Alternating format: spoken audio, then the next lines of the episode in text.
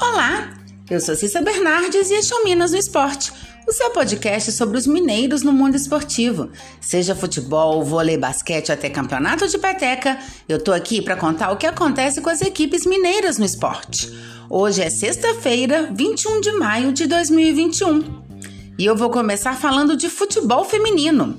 Pelo Brasileiro A1, na quarta-feira, as Raposas empataram em 2 a 2 com São Paulo, no Sesc Alterosas.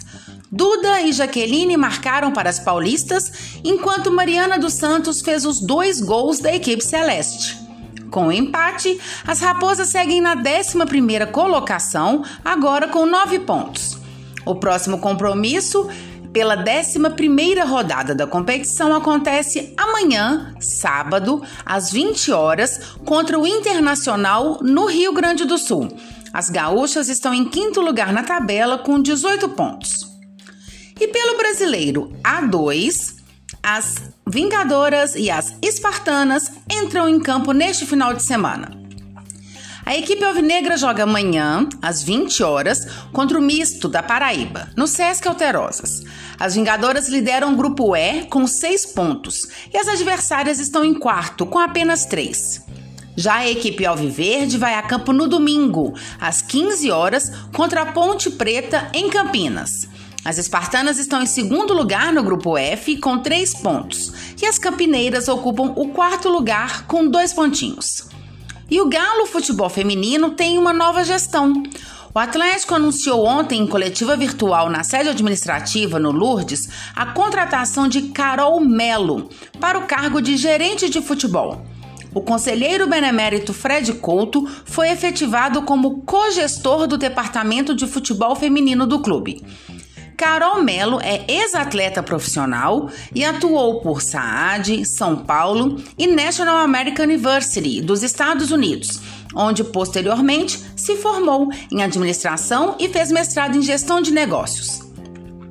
Carol era coordenadora de futebol feminino da Ferroviária, função que assumiu em dezembro de 2019.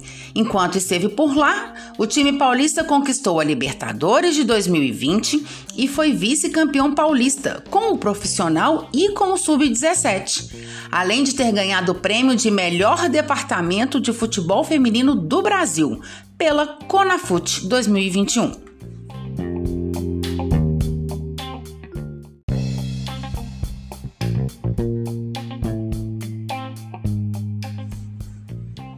E vai começar o Brasileirão. Pela Série B, amanhã é dia de estreia do Cruzeiro. A equipe celeste enfrenta o Confiança neste sábado às 16h30 no Estádio Batistão, em Aracaju. Já em Sergipe, o time celeste fez ontem o seu primeiro treino antes da partida. A principal e talvez única dúvida na formação da equipe está no meio-campo. Apenas uma hora antes da partida, o técnico Felipe Conceição vai revelar se utilizará Adriano, titular em 12 dos 14 jogos da temporada, ou o jovem Flávio, de 20 anos, contratado na última semana, vindo do América. Na defesa, a tendência é que Joseph, que também acabou de chegar, vindo do Coelho, assuma a vaga de Everton, que encerrou o Campeonato Mineiro como titular. Ele deve formar dupla com Ramon. O provável cruzeiro para a estreia na Série B tem Fábio, Cáceres, Joseph, Ramon e Matheus Pereira. Flávio ou Adriano, Matheus Barbosa e Rômulo, Bruno José, Ayrton e Rafael Sobes. Na Série A, Galo e Coelho fazem suas estreias no domingo. O Atlético entra em campo às 11 horas da manhã contra o Fortaleza no Mineirão. Já o América enfrenta o Atlético Paranaense na Arena da Baixada às 18h15. Por conta dessas partidas, excepcionalmente amanhã eu estarei aqui de volta para falar quais as possíveis equipes que entrarão em campo para o pontapé inicial do Brasileirão 2021, ok? E o Atlético anunciou ontem que o clube não irá renovar com o atacante Diego Tardelli.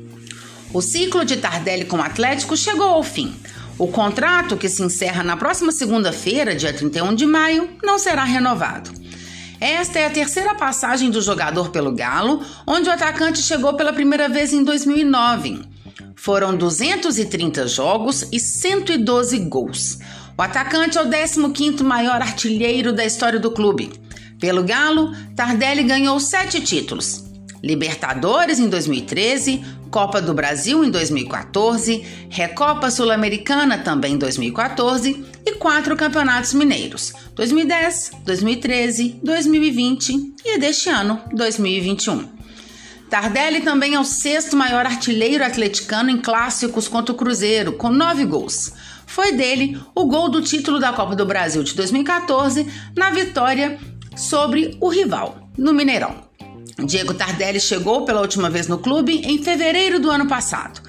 E em julho sofreu uma grave lesão no ligamento do tornozelo direito e precisou passar por cirurgia. Os problemas físicos o impediram de participar da maior parte da última temporada. E o Camisa 9 escreveu um longo texto em suas redes sociais agradecendo a massa atleticana e dizendo que, em lágrimas, se despede de uma história linda. O Atlético fará uma homenagem ao jogador no domingo, durante a partida contra o Fortaleza, no Mineirão. Bom, eu volto então amanhã, no sabadão, para falar dos possíveis times de Atlético e América para a estreia do Brasileirão. E quem sabe já não temos também aí a escalação definitiva do Cruzeiro contra o Confiança, não é mesmo? Nos falamos amanhã. Até lá! E se você quer saber sobre o seu time ou qualquer informação esportiva de Minas, manda mensagem, perguntas, dá um oi. Meu Twitter é arroba Cissa Bernardes e meu e-mail é cissabernardes.gmail.com. Até mais! Boas competições para todos!